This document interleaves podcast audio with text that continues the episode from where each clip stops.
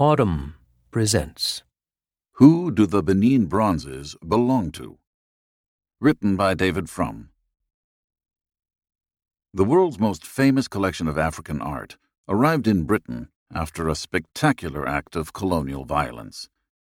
In February 1897, an expeditionary force of 1,200 British soldiers and African auxiliaries crossed the moats and ancient mud walls around the city of Benin in what is today southern Nigeria. Against defenders armed with swords and muskets, the British led force deployed machine guns and mobile artillery. Hundreds of Benin residents likely lost their lives. The British drove into exile and would later capture Benin's Oba, or king, a man of semi deified status, known to history by his regnal name, Oba Ovonramwen. They looted the royal compound and packed the most beautiful contents into crates to ship home. Then a fire ignited, perhaps accidentally, perhaps not. Shrines, storehouses, the homes and burial places of past Obas, all were destroyed. Most of the spoils were auctioned off in London. The artworks of carved ivory and cast metal were immediately acclaimed as masterpieces heads of kings and queen mothers, symbolic animal figures, bells to summon the spirits of the ancestors, metal plaques that depicted court life and the great deeds of the Obas. The artistry of the finest pieces is extraordinarily delicate. Seen from the side or bottom, a metalwork from the great age of Benin art, from roughly 1450 to 1650, is astonishingly thin, only about an eighth of an inch thick. A small but telling mistake of nomenclature conveyed the impact of these African works on the European art world. Most of the Benin metal pieces are made of brass, an alloy of copper and zinc. But in London, the pieces were instantly dubbed the Benin bronzes, identifying them with the slightly different alloy of copper and tin used in the traditions most admired by the 19th century British, those of classical Greece and Renaissance Italy. The misnaming stuck as Benin art headed into public and private collections in Britain and around the world. In British eyes, justice had been served. The 1897 expedition was ostensibly launched in retaliation for the massacre of a British diplomatic mission to Benin earlier that year. Gruesome evidence of a spasm of human sacrifice by Benin's rulers immediately before the kingdom's last battle only strengthened the British conviction that their attack had been righteous. To the people of Benin, however, the sack of their city reverberated as overwhelmingly as if an invading army had captured London, burned Buckingham Palace and Westminster Abbey, and stolen the contents of the National Gallery and the National Archives. The Obas of Benin had once ruled an empire that extended from the Niger River westward hundreds of miles toward what is today Lagos. Ancient Benin had no system of writing other than the stories told in cast brass and carved ivory. Art was the kingdom's culture, its wealth, its literature, its memory. And then the art was pillaged, leaving behind only ashes where palaces and temples had stood for centuries. The remains of the Benin kingdom were annexed by Britain the country now known as the Republic of Benin, situated on Nigeria's western border, is an unrelated polity. In 1914, Britain would merge all its Niger River possessions into the colony of Nigeria, an entity that comprised dozens of ethnicities, many alien to one another and some mutually hostile. Even the word Nigeria was a British invention, coined by a journalist named Flora Shaw to describe British holdings in and around the Niger River watershed. Shaw's future husband, Frederick Lugard, would become the United Colony's first Governor General, ruling over a territory about the size of Texas and Oklahoma combined. At least 3,000 Benin artworks are now owned by public museums or held in private collections around the world, especially in Britain, Germany, and the United States. Nigerians have long demanded the object's return. In 2007, a consortium of Western museums joined Nigerians in a Benin dialogue group to open discussions about repatriation. For more than a decade, the dialogue moved slowly. Then the George Floyd protests of 2020 jolted the group into hyperactivity. The University of Aberdeen in Scotland and Jesus College at the University of Cambridge have each surrendered the single Benin piece it had owned. The German government has committed to returning all of its Benin objects. The first two were delivered to Nigerian authorities in July. The Smithsonian Institution has likewise pledged to give most of its small collection of Benin works to a museum in modern day Benin City. In August, London's Horniman Museum of Anthropology and Natural History pledged to return its Benin items. The University of Oxford and its museums may also soon surrender their significant collections. The campaign for restitution is spreading beyond the Benin treasures. A collection of regalia captured from the Ethiopian Empire by the British in 1868 was returned in 2021. Two months later, France returned 26 objects seized from the former West African kingdom of Dahomey. A Munich museum is investigating the origins of dozens of pieces of Cameroon art it holds. All through the museum world, curators face heated questions about what they are holding and why. To those on the receiving end of this interrogation, the questions can feel deeply ironic. Getting African art accepted into Western art museums was a life work for many of them. A generation ago, artifacts from Africa were usually displayed in ethnographic museums. The Musée de l'Homme in Paris, not the Louvre. The Museum of Mankind in Mayfair, not the British Museum's main building on Great Russell Street. The African Museum in suburban Tervuren, not the Royal Museums of Fine Arts in central Brussels. A great cultural shift occurred in 1982 when the Metropolitan Museum of Art in New York opened its Michael C. Rockefeller wing, displaying art from Africa, Oceania, and the Americas. The British Museum opened its Sainsbury African Galleries in 2001. The Musée de l'Homme's most important collections migrated to the magnificent new Musée du Quai Branly in 2006. Among those engaged in the fight to recognize African art as art were my late parents, Barbara and Murray Frum. They began collecting African art in the early 1970s. Today, the highlights of their collection can be viewed in the Art Gallery of Ontario. Members of my family and I still own some of their pieces. They did not collect Benin art, but the demand for repatriation could ultimately also reach the art they donated to the Canadian public. Scarcely had the hopes of my parents' generation prevailed before the result was challenged by a fierce demand to get the art back out again. Each museum that pledges to surrender some or all of its African collection intensifies the pressure on the holdout institutions to follow. But each of these pledges also intensifies the uncertainty about what exactly is being pledged. What does it mean to return an object to Nigeria? What will happen to the objects once they get there. Where the ancient palaces of the Obas of Benin once stood, traffic now whizzes through a large roundabout. Benin City is not a megalopolis like Lagos, but its 1.8 million people still generate a lot of traffic. The most conspicuous structure inside the oval is a huge metal billboard frame.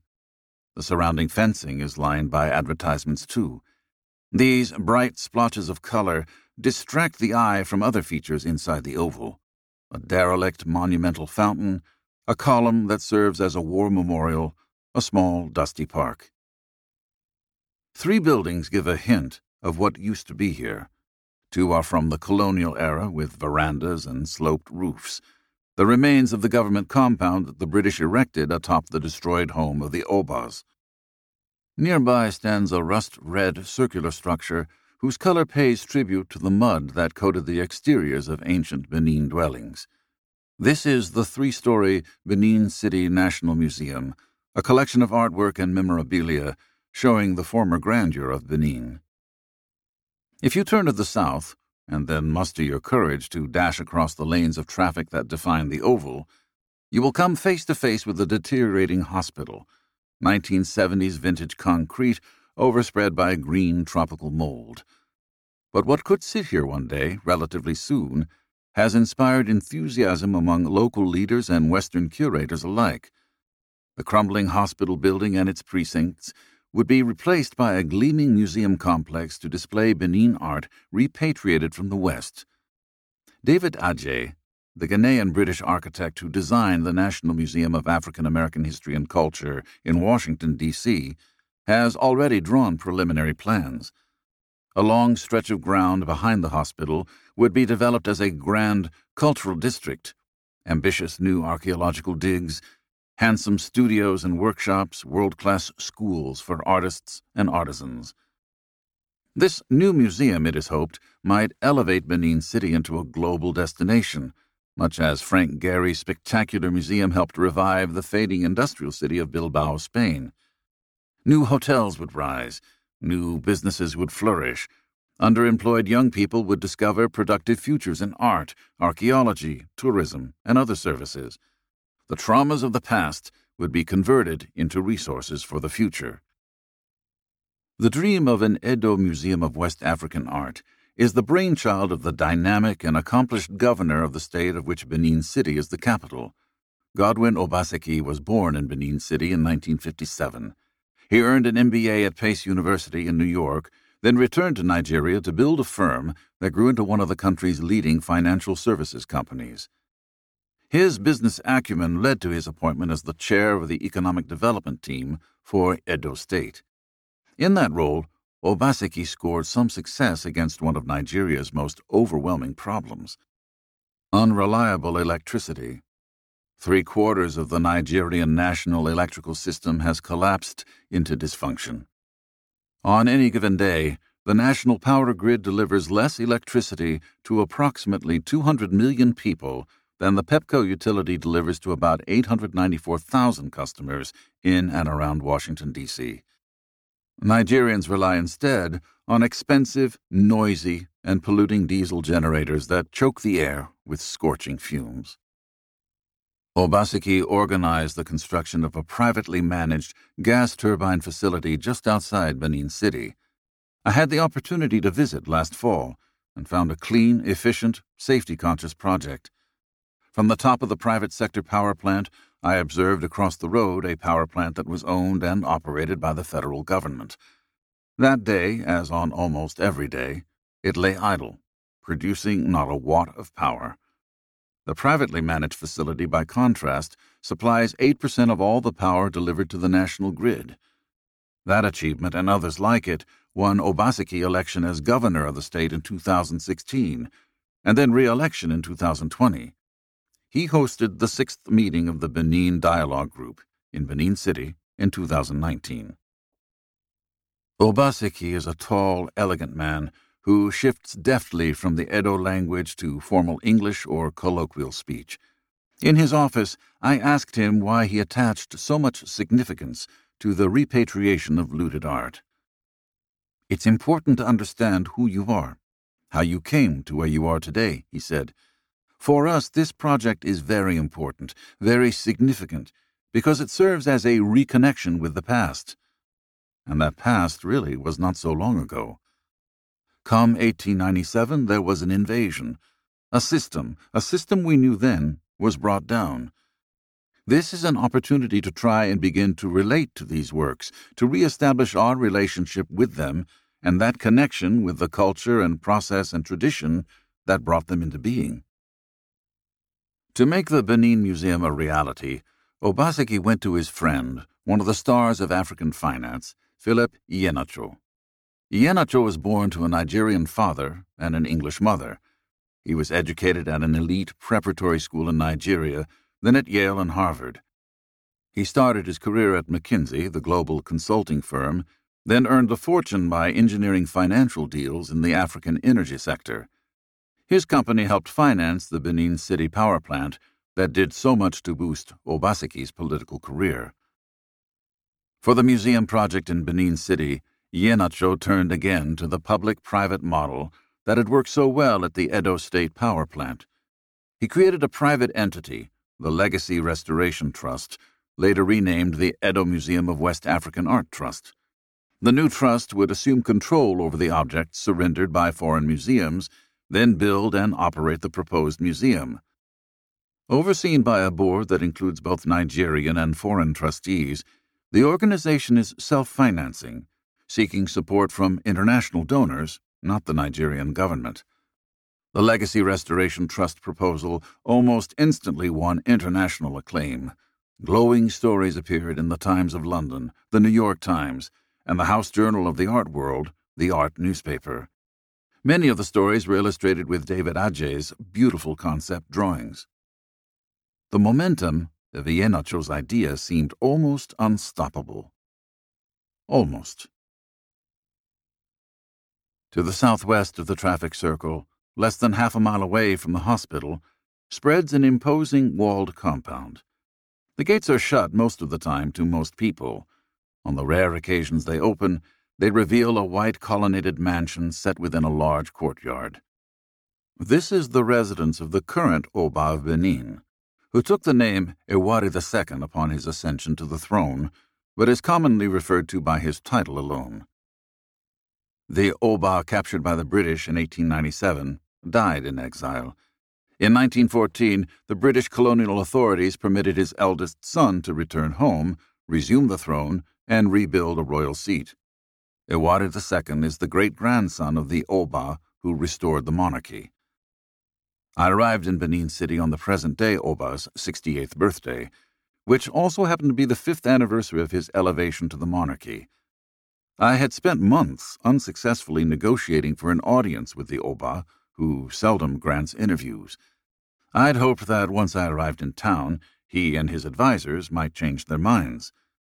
The radio in the car driving me from the airport buzzed with excited congratulations and birthday wishes. The buzzing only deepened my worry that I might have miscalculated, and that the festivities would bar the Oba's doors to international visitors while I was in town. The Oba of Benin wields little political power. Unlike a European constitutional monarch, his signature is not required to formalize a bill into law. His former kingdom has been folded into a Nigerian republic that now counts 36 states plus a federal capital district, Abuja. The Oba's economic resources are diminished as well. He is entitled to a stipend from the state government. He receives gifts from supporters and loyalists. He collects earnings from property of his own. With these funds, he is expected to maintain the attendance of his royal court and to support his many dependents, including the households of his five wives. The royal palace occupies more ground than any private residence in Benin City. But the dwelling itself is overshadowed by the larger and more stylish modern mansions that surround the city's golf course. In fact, with its short portico, it looks rather like a golf clubhouse itself. Yet, even in his straitened material circumstances, the Oba commands tremendous prestige and reverence, verging on awe. One of the most arresting images in the iconography of Benin is that of the Messenger of Death, a frightening head set atop lifelike feet. If a subject of ancient Benin displeased the Oba, the spirit represented by the icon was believed to end the life of the transgressor. The night before I traveled to Benin City from Lagos, I had dinner with a Nigerian friend who had grown up near Benin City. Educated abroad, he is now one of the country's most successful tech entrepreneurs. I asked, Do people in Benin still believe that the Oba can send death? He laughed uproariously. Nobody wants to find out. And today again, the Oba of Benin has a message to send the world. Every last piece of the art removed in 1897 rightfully belongs to him and his family. On May 11, 2021, Nigerian newspapers carried a statement, signed by two high officials of the royal court, that read The individuals and persons who parade themselves as the Legacy Restoration Trust were neither known nor authorized by the Oba of Benin. The statement affirmed the Oba as the only legitimate owner and custodian of royal Benin art. It warned that anyone who contradicted his claim would be considered a fraudster and an enemy working against the interest of the great Benin kingdom. People involved in the Benin Dialogue Group would later say this statement came as a shock. But when I did at last get an audience with the Oba, he minced no words about the long boiling grievances that had prompted his denunciation of the governor's museum plan. The Oba of Benin does not practice the false informality of the modern global upper class. My audience opened with a stately parade of courtiers and attendants. I was required to kneel, clasp my hands, and chant in mangled Edo an incantation of deference and respect. Seated on a gilded throne, with modern Benin metalwork heaped around it, the Oba wore white robes and a matching columnar headdress. His body was adorned with the strands of heavy coral beads that symbolize royal power in Benin. He directed my attention to photographs of himself with members of the British royal family. Like Obaseki and Iheanacho, the Oba is a worldly man. He was educated in Britain, then served Nigeria as ambassador to Angola, Sweden, and Italy, among other appointments. I'd clinched my audience with him by emailing his staff an old photo of myself shaking hands with President George W. Bush, autographed by the former president, for whom I'd been a speechwriter. The Oba is not such an admirer of the most recent Republican president. Almost the first words out of his mouth were a question to me. What about this man Trump? Is he still sticking with his big lie? Protocol forbade me to put questions directly to the Oba so I'd submitted mine in writing in advance. I need not have bothered. Over the ensuing two hours, he spilled out unprompted a tale of hurt and betrayal. The royal family of Benin, the Oba said, had joined the Benin Dialogue Group at the very start. It was usually represented by a younger brother of the Oba, Prince Aghatise Erediauwa, who is an important Nigerian business figure in his own right. The royal family had imagined a museum to be built on or near the palace grounds, along with some formal recognition of the family's legal and moral claims to the Benin artworks. The royal family had believed that the entire Nigerian side was united on this point. As late as 2019, the Edo state budget had allocated a sum of 500 million naira, about $1.2 million, to help build a new Royal Museum of Benin art. Then came a startling new proposal the replacement of the Royal Museum project with a museum controlled by an independent board headed by Iheanacho. According to the Oba, the first he heard of the concept was from a terse letter dated March 21, 2021. The letter requested that the Oba authorize the trust to undertake all negotiations about the artworks, to act as the custodian of any artworks returned to Nigeria and then to hold and display the artworks in its own museum. The letter was signed by Iheanacho. It provided a small blank space for the expected countersignature by a representative of the royal palace. The Oba found every line of the letter insulting, beginning with the salutation, Your Excellency, a breach of etiquette so offensive to the court that on the copy provided to me, somebody had actually scratched it out and substituted in handwriting the preferred Your Royal Majesty. The Oba insisted to me that this request had come out of nowhere. He had never even met Iheanacho. But it was not Iheanacho at whom the Oba directed his fiercest ire. It was Obaseki.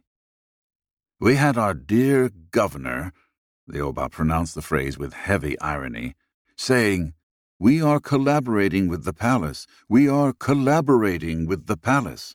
But I didn't see this collaboration. The Oba accused the governor's camp of plotting to sideline him. He lingered on a particular humiliation the vision of a future in which visitors would come to Benin to view the treasures of his royal ancestors in a museum owned by a private company, designed by an architect not of the Oba's choosing, on state land rather than royal ground. Courtiers showed me the plans for the museum they want, an edifice blending more or less classical elements, similar in style to the Oba's own residence. Decorum prevented me from saying it aloud, but I liked the David Adjaye sketch much better. Yet was that not exactly the problem? The contrast between the global cool of the Adjaye sketch and the much more flamboyant design unrolled before me in the throne room almost too neatly illustrated the central question of the Benin restitution debate. Whom exactly is this project for? A long and tense history divides the families of the governor and the Oba. In the mid 1890s, Obaseki's great grandfather served then Oba Ovonramwen as keeper of the royal accounts. According to Obaseki, as British emissaries traveled from the coast toward Benin, his great grandfather urged negotiation and conciliation. He had traded with the British, and he knew their power. His advice was disregarded. Then followed the ambush and the catastrophic retaliation. The victorious British executed the Benin nobles whom they blamed for the conflict and installed Obaseki's great grandfather as acting ruler of the Benin Kingdom. The Obaseki family benefited from the educational and economic opportunities that the invaders offered. Family members mastered the invaders' language. They learned to play by the invaders' rules. They grew rich and influential, but they paid for this success with the enduring distrust and dislike of the Benin royal family. Both Obaseki and the Oba are patriots of Benin. Both crave the honor of regaining Benin's artistic treasures and renewing Benin's urban grandeur. The governor's plans anticipate, as his great grandfather warned in 1897, that Benin's goals are most likely to be achieved by accepting Western terms. The Oba insists, like his great great grandfather, that Benin will meet the world on its own terms, without concessions to outside pressure. Who will win? Nigeria is an intensely religious country. In Edo State, the dominant religion is Christianity. To get a sense of local public opinion, I visited several prominent Pentecostal elders and evangelical pastors. As Christians, all of them were ambivalent about the idolatrous aspects of traditional Benin art. But when pressed about the outcome of a power struggle between the Oba and the governor, they were emphatic and unanimous. The Oba would prevail. Whoever ends up as the decision maker over repatriated Benin artworks and the accompanying grants from Western governments and foundations will control hundreds of jobs and tens of millions of dollars in building and operating contracts. The ability to award jobs and dispense contracts translates into enormous political power, and oftentimes into personal wealth for the hirer and contract dispenser. Edo State's budget was only about $500 million this year. An entity or person spending tens of millions of dollars to construct a museum and many millions to operate it would instantly become an overwhelmingly important player within the former kingdom of Benin. That's a prize worth fighting for. However, as the governor and the Oba circle each other, another contender lurks, the most powerful of them all the Nigerian national government. The Obaseki Iheanacho concept of an independent private museum was not devised to spite the Oba. It was developed fairly obviously to protect returned Benin art from a national government that has miserably and often maliciously, failed to protect Nigeria's cultural heritage. The dismal record is well described by Oluseun Onigbinde, the head of a fiscal transparency group called BudgIT. Onigbinde is the author of a 2021 book, The Existential Questions, an unblinking analysis of contemporary Nigeria's most urgent problems. He too hopes to see the Benin pieces return someday, he told me recently. Here and now, however, the management is very, very poor at our museums. A lot of times people find themselves in those places not because they are qualified, but by chance. You have a lot of people working in those places who do not understand the mission, especially at the leadership level. There are no strong rules around the management of museums who gets access to the art, who is accountable for it. I went to the museum in Kano. It was really poor how pieces were kept. Someone could break in and walk away with anything. This is not the first time an effort has been organized to return art from Nigeria to Nigerian control. Years before the reckoning of 2020, years before this article's principal characters were even born, a British colonial official named Kenneth Murray set out to endow Nigeria with a museum worthy of its heritage. The eventual degradation of Murray's legacy by corrupt officialdom haunts every discussion of Nigerian cultural property. The story is well told in Barnaby Phillips's Loot, Britain and the Benin Bronzes, published last year. Murray arrived in Nigeria in 1927 to teach art. He became fascinated with Nigeria's artistic heritage. For decades, local people in the central Nigerian hill country had unearthed clay heads and figures of unusual fineness and beauty. In 1943, the colonial government subjected some of these pieces to scientific testing. They dated back 2,000 years or more. The discovery inspired the colonial authorities to create a Nigerian Antiquities Service and to appoint Murray as its first director. At the end of the Second World War, Murray approached his superiors with an idea. In the decades after 1897, German museums had acquired hundreds of Benin artworks. Now Germany was defeated and bankrupt, while Nigeria was flush with earnings from its wartime exports to Britain. What if Nigeria used some of its windfall funds to buy its own art back from Allied occupied Germany? The occupation authorities eventually vetoed that idea, but in the meantime, Murray had secured a substantial budget. He bought pieces from British private sellers, and then a bigger opportunity opened up. Murray's top aide in Nigeria, Bernard Fagg, had a brother, William, who worked in the ethnography department of the British Museum. William Fagg, too, was seized by the vision of a great museum for Nigeria. He used his power at the British Museum to sell pieces out of its collections to Murray's Nigerian Antiquities Service. In 1951, Murray acquired two Benin plaques for Nigeria from the British Museum in return for some objects from the Nigerian Antiquities Service and 25 pounds, a shockingly low price even then. William Fagg bought other important pieces at auction in London on Murray's behalf. Murray leaned on British companies that did business in Nigeria to donate money to fund his purchases. Fagg ensured that the deeper pocketed British Museum did not bid against Murray. In 1957, a new Nigerian National Museum opened its doors in the then capital Lagos. It possessed 90 Benin pieces. Fifty-five of them had formerly belonged to the British Museum. When Nigeria gained its independence in 1960, Lagos held a collection of Benin art exceeded only by those in London and Berlin, plus many more treasures from Nigeria's numerous other artistic traditions.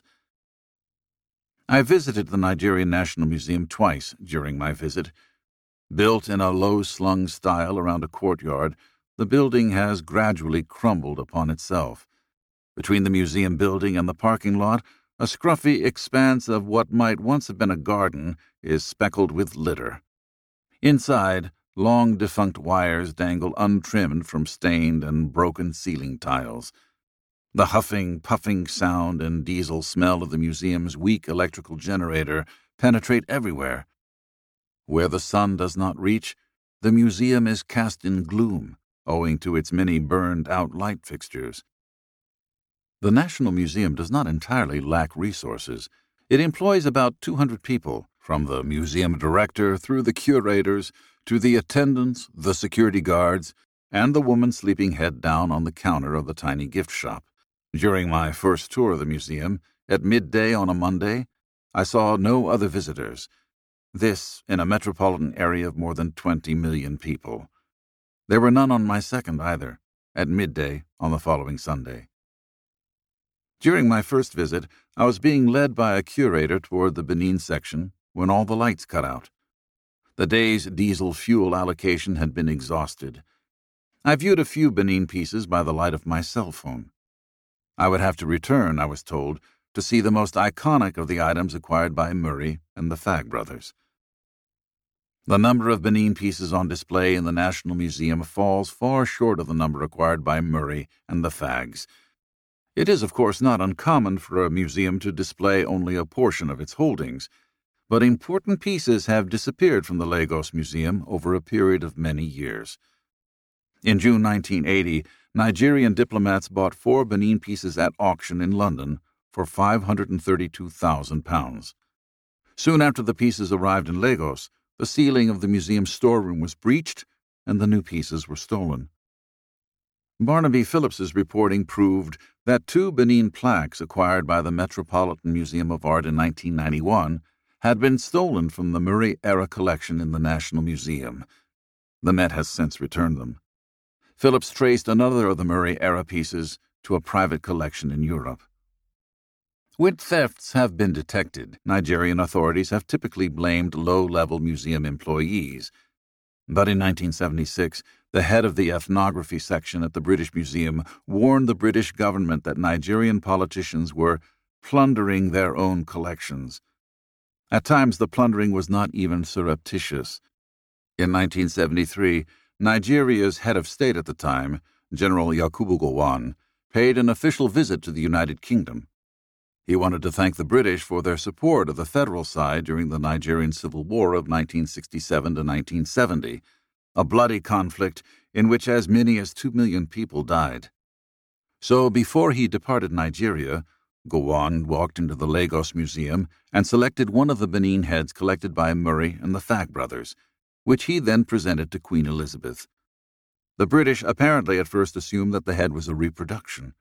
It remains in the Windsor collection to this day, posing political quandaries that embarrass both the British and the Nigerian governments. Governor Obaseki's museum concept and its independent board were designed to prevent the recurrence of these bad practices. That is the hope, at least. But how realistic is it? One of the very first people I met in Nigeria was the Minister of Information and Culture, Lai Muhammad. We spoke in the lobby of a hotel near his Lagos home. Muhammad is a lawyer, businessman, and deft political operator. When we spoke in October 2021, his ministry was enforcing a ban on Twitter in Nigeria, punishment for Twitter's brief suspension of Nigerian President Muhammadu Buhari's account. Buhari had threatened violence against opponents. His threats should not be dismissed as bluster. As a general in the army, he had seized the presidency in a 1983 coup. He governed repressively before he was toppled by a counter coup in 1985. Popular disenchantment with civilian rule enabled Buhari to regain power by election in 2015 and to win re election in 2019. Now 79, Buhari remains a vigorous and even menacing presence. Muhammad pronounced to me an emphatic statement of federal supremacy over all other claimants to the heritage of the Benin Kingdom. There is no doubt, no contest about the exclusive authority of the federal government to the exclusion of either state or traditional authorities in matters relating to monuments, museums, and artifacts, he said. Since Nigeria gained independence, political power has been closely held at the federal center and that center has intentions of its own about the Benin artworks. The artworks thus far returned have been claimed by the federal authorities.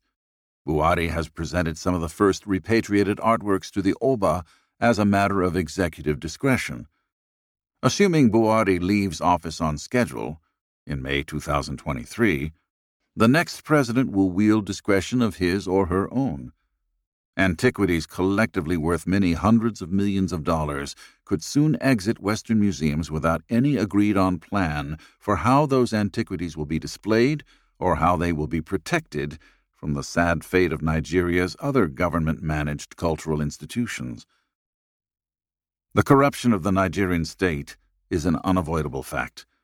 The country ranks 154th out of 180 countries included on Transparency International's Index of Public Sector Corruption, as perceived by experts and business people.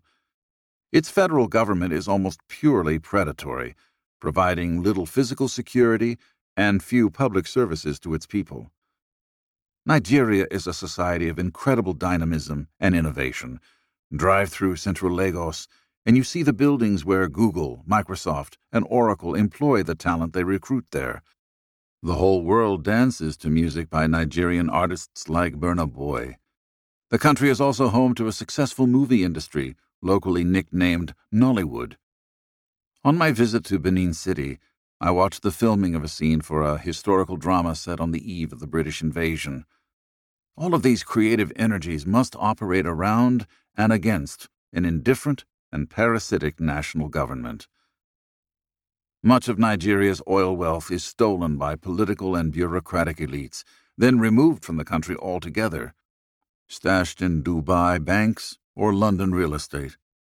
What remains is shared within patronage networks that exist to maintain the ruler's power. The predation at the top is emulated by lower ranking officials police who demand bribes, customs officials who demand rake offs from imports.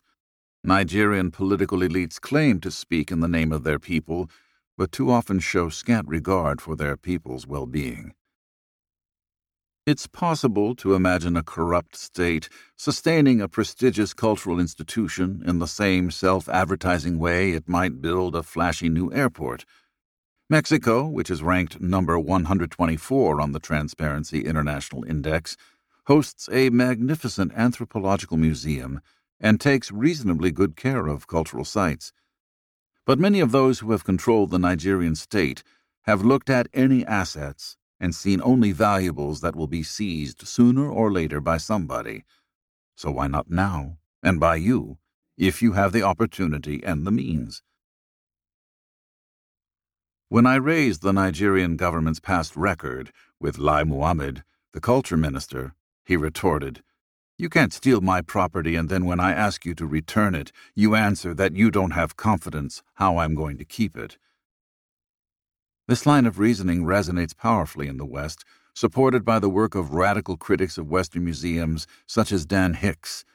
Hicks is a curator at the Pitt Rivers Museum at the University of Oxford and a fierce advocate for the return of Benin works. In 2020, he set forth his views in a passionate polemic The Brutish Museums, the Benin Bronzes, Colonial Violence, and Cultural Restitution. The arrival of loot into the hands of Western curators, its continued display in our museums, and its hiding away in private collections is an enduring brutality that is refreshed every day that an anthropology museum like the Pitt Rivers opens its doors. Hicks urges the immediate return of artworks taken by European colonial powers to their places of origin. Western people, he believes, have no business worrying about what happens to the art after that. Instead, their focus should be inward, upon themselves and the iniquities of their own culture.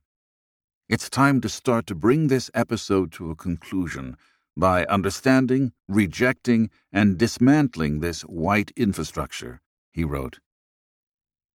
Yet the consequences of viewing restitution as a ritual of guilt and atonement, of self purification through self purgation, cannot be waved away. Western museums are extremely reluctant to express their doubts about the uncertain fate of pieces returned to Nigeria. The curators I interviewed all spoke only on deep background. At one major Western museum, the curator I interviewed was accompanied by a professional minder who recorded every cautious word uttered. In a Lagos art gallery, I met by chance one of Nigeria's preeminent collectors, Olufemi Femi Akinsanya. Only a few hours earlier, I'd been looking at a book whose cover was graced by a piece from his collection. Nigeria is home to a lively art market, much of it contemporary. Akinsanya collects modern art too, but the core of his collection consists of older works from Nigeria's many different cultural traditions. He invited me to his townhouse in one of Lagos's richest neighborhoods for a tour of his collection, which he'd begun to accumulate years before. I asked his views of the three way tussle among the Oba, Obaseki's group, and the federal government. We don't have a very good tradition with government institutions in culture, he told me. African art always belonged to individuals, groups, and families. The claim of Nigeria to the art is kind of dodgy. The record of government with museums, I am sorry to say, is disappointing. Akinsanya believes that the Benin bronzes should go to an institution not directly controlled by the government, and that there ought to be a binding commitment that every returned object is recorded in a register we have to make it difficult for objects to disappear. Phillip Ihenacho, in our last of several Zoom conversations, said that such a registry would be a priority for his trust. But he also wearily acknowledged that he could not guarantee that no returned piece would be stolen. Art security aside, there would be a certain irony to the federal government of Nigeria becoming the custodian of the Benin bronzes. The British colonial authorities favored the Hausa and Fulani peoples of the north for their military recruitment. Since independence, the north has tended to dominate the Nigerian state. That domination triggered the Nigerian Civil War of the 1960s, when the Igbo people of the south tried to form their own independent state, Biafra. The area around Benin City attempted to stay neutral in the war. Instead, it was first invaded from the south, then occupied by the north. The federal forces eventually starved Biafra into submission. In some ways, the present Nigerian federal state has continued rather than replaced the system that overthrew the Kingdom of Benin in 1897. In 1991, the capital of Nigeria was moved from Lagos to Abuja a planned city almost 500 miles by road to the northeast, on the dividing line, more or less, between Nigeria's Christian south and Muslim north. Abuja is the seat of Nigeria's presidency, its National Assembly, and the offices of state government seeking grants and favors from the central authorities. What the city lacks is national cultural institutions. It is Washington, D.C., without the Smithsonian Museums or the National Gallery of Art. In January, Abba Tijani, the Director General of the Nigerian National Commission for Museums and Monuments, gave a speech that proposed the development of a major museum in the capital as one logical destination for repatriated Benin artworks. What exactly would be accomplished by relocating the art of Benin from the former imperial capital in London to an only somewhat less remote imperial capital in Abuja? But who, then, should be the ultimate steward of the Benin bronzes? The plundering of Africa's artistic heritage inflicted a double injury upon the people of Africa. First, and most obviously, Africans were severed from their history and culture. Their greatest treasures were expatriated from their places of origin to the public and private collections of foreign conquerors. Second, the relocation memorializes Africa's history of subordination. When Nigerians must travel to London or New York to see the masterworks of their homeland, they are symbolically reminded that this history of subordination has not ended yet. The injury hurts all the more because it is so difficult to institute an effective means of redress. Dreams of Benin City as the next great cultural destination bump into the tough practical difficulties of travel to and within Nigeria slow and expensive tourist visas, unsafe roads, unreliable air connections, and physical danger to travelers, including a significant kidnapping industry. What's more, Governor Obaseki is term limited. He will be out of office by the end of 2024. Nigerian states have troubled records of starting ambitious projects under one governor only to abandon them under the next. Rivers State in the Niger Delta, commenced building a new monorail system in 2010 for its capital. The state spent $400 million on the prestige project. Then the governorship changed hands, and the project was abandoned, unfinished. The claims of the Oba, meanwhile, are shaped by the legal reality that he's not the head of any government. Returning the objects to him means converting what was once the sacred property of a reigning king into the personal wealth of a single family. In pre colonial Benin, the Oba was the only permitted commissioner of cast metal art. The Oba might present metalworks as gifts to supporters, but before 1897, Benin art was not a marketed good. Today's Nigeria is governed by British style property laws. If a contemporary Nigerian owns a piece of art, he or she can, of course, sell it. And while the present Oba has vowed to preserve in a future museum any art objects returned to him, he has heirs, and they will have heirs. There will be expenses and business reversals and divorces in the decades ahead, and now a new portfolio of family assets to cover any shortfall. There are more fundamental questions to be pondered here, questions about whether history can be, or should be, unwound.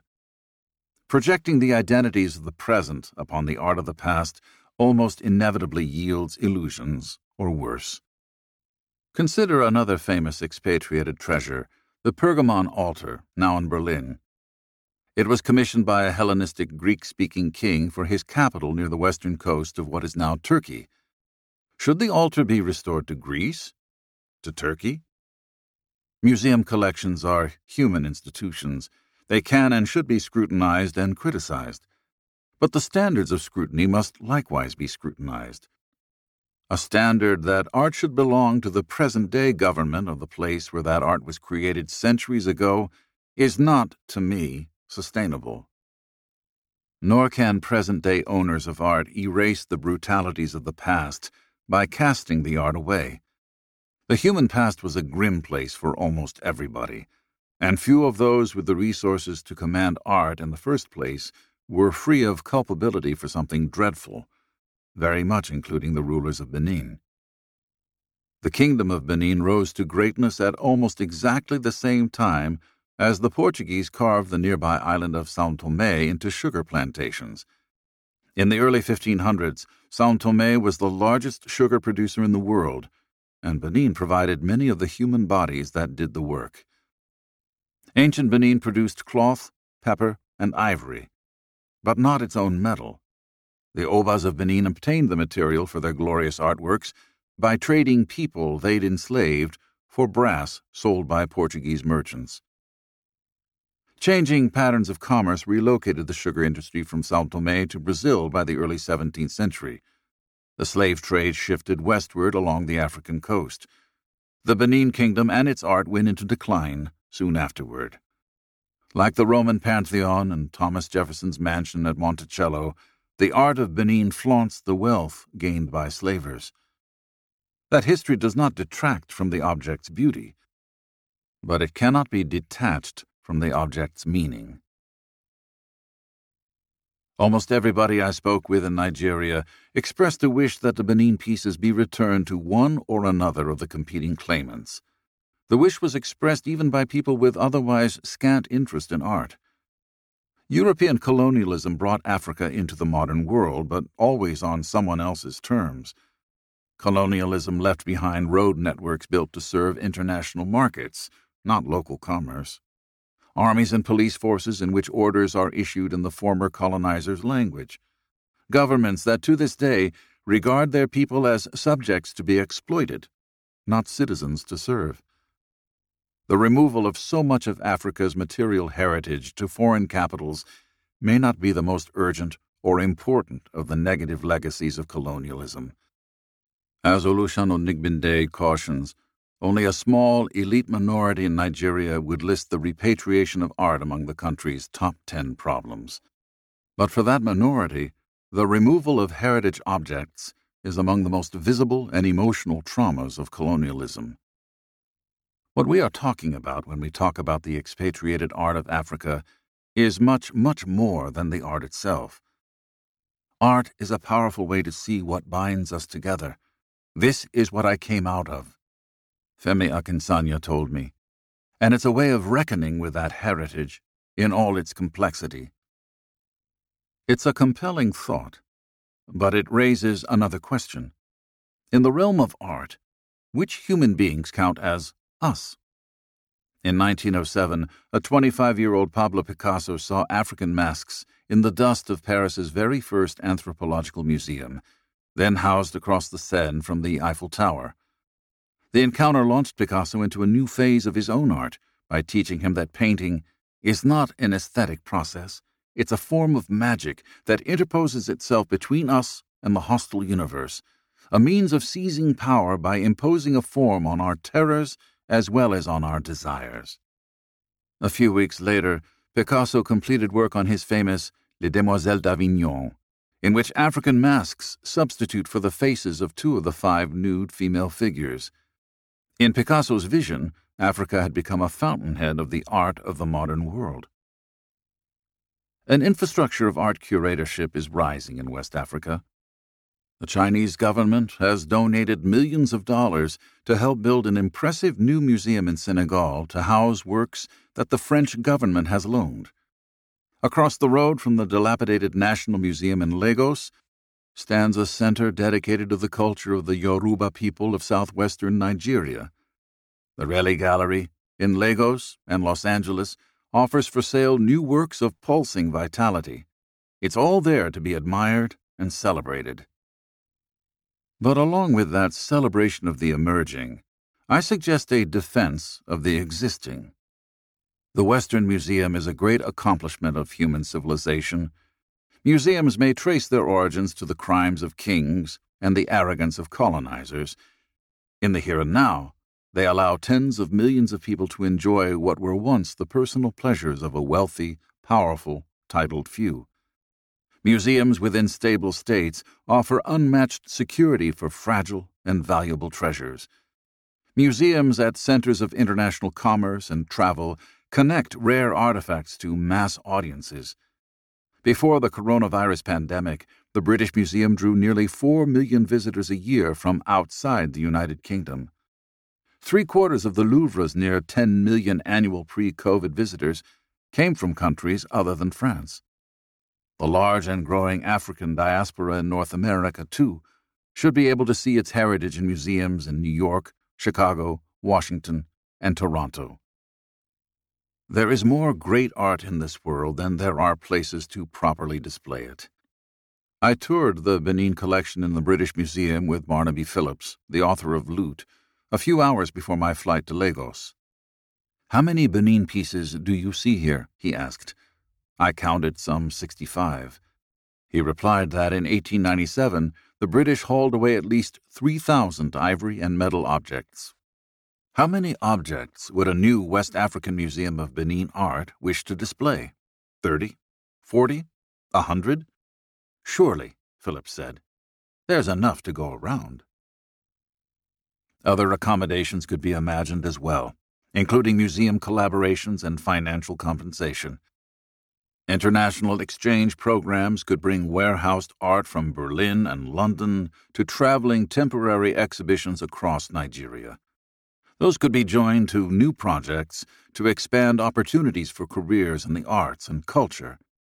Fields where, right now, Nigerians find their best opportunities by emigrating. Scholarships for promising artists and artisans could be expanded and the contemporary art of Africa brought more urgently to the attention of world markets.